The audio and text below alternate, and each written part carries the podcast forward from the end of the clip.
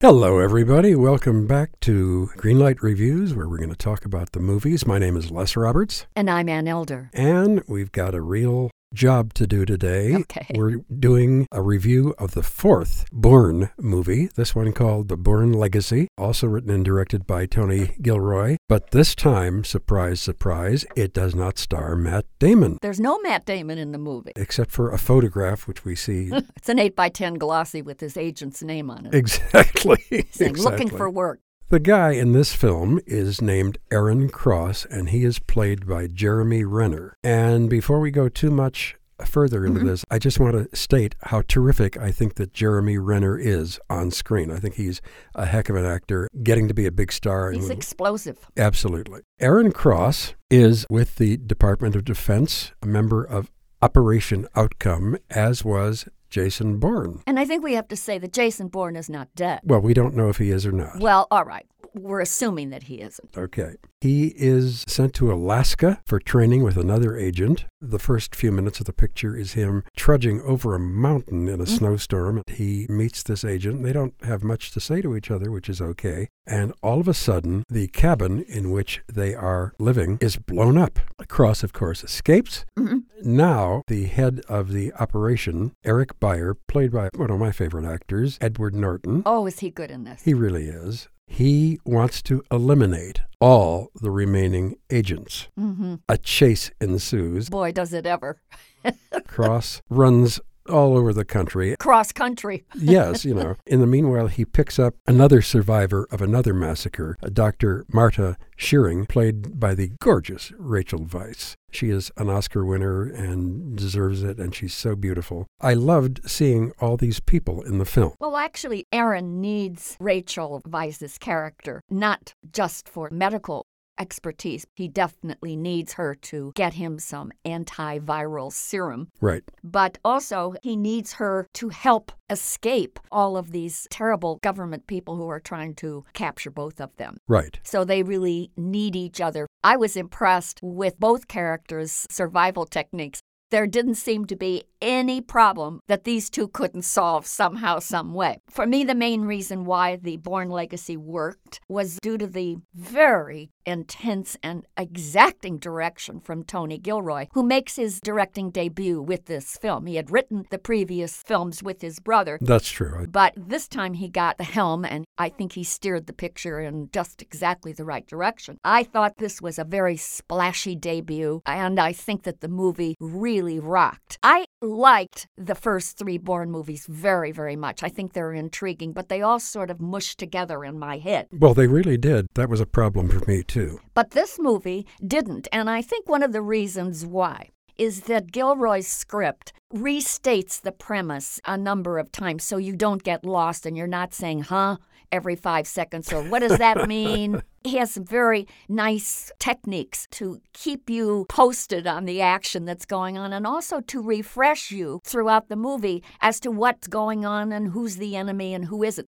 Sometimes these movies can get very difficult to follow, and a lot of people lose interest and they only sit there simply for the action sequences. There are a lot of action sequences. Well, they miss out on the complexities of the storyline. Well, that's very true, sure. I didn't think that it was so obtuse in this particular case. I thought The Bourne Legacy was a story that was fun to follow. I got it. I was very relieved that I understood everything.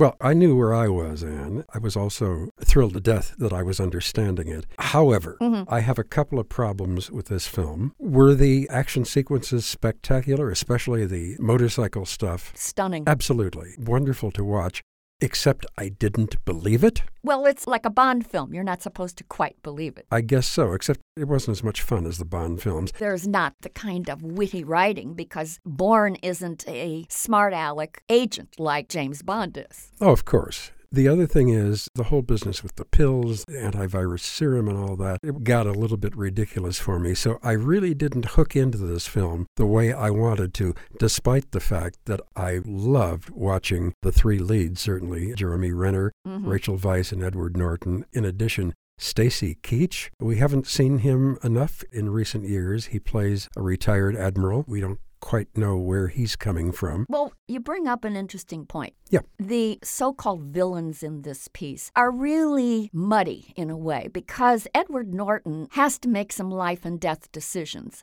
But he's really more of a pragmatist, isn't he? He's just as much a victim of the big government who tells him that it's time to get rid of all of these agents. So it's a lousy job and he's got to do it. Well, that's true. And that's kind of his character in this. Yes, Casting him was a marvelous idea because no matter what he plays, there is a humanity about him as a human being and as an actor Right. that comes through even when he's saying, kill all these people. Exactly. Recently, Ed Norton came out and said that he based his character in this movie, which I thought was so funny, on the current mayor of Chicago, Rahm Emanuel. and he studied Rahm Emanuel's techniques when he was managing the very successful campaigns.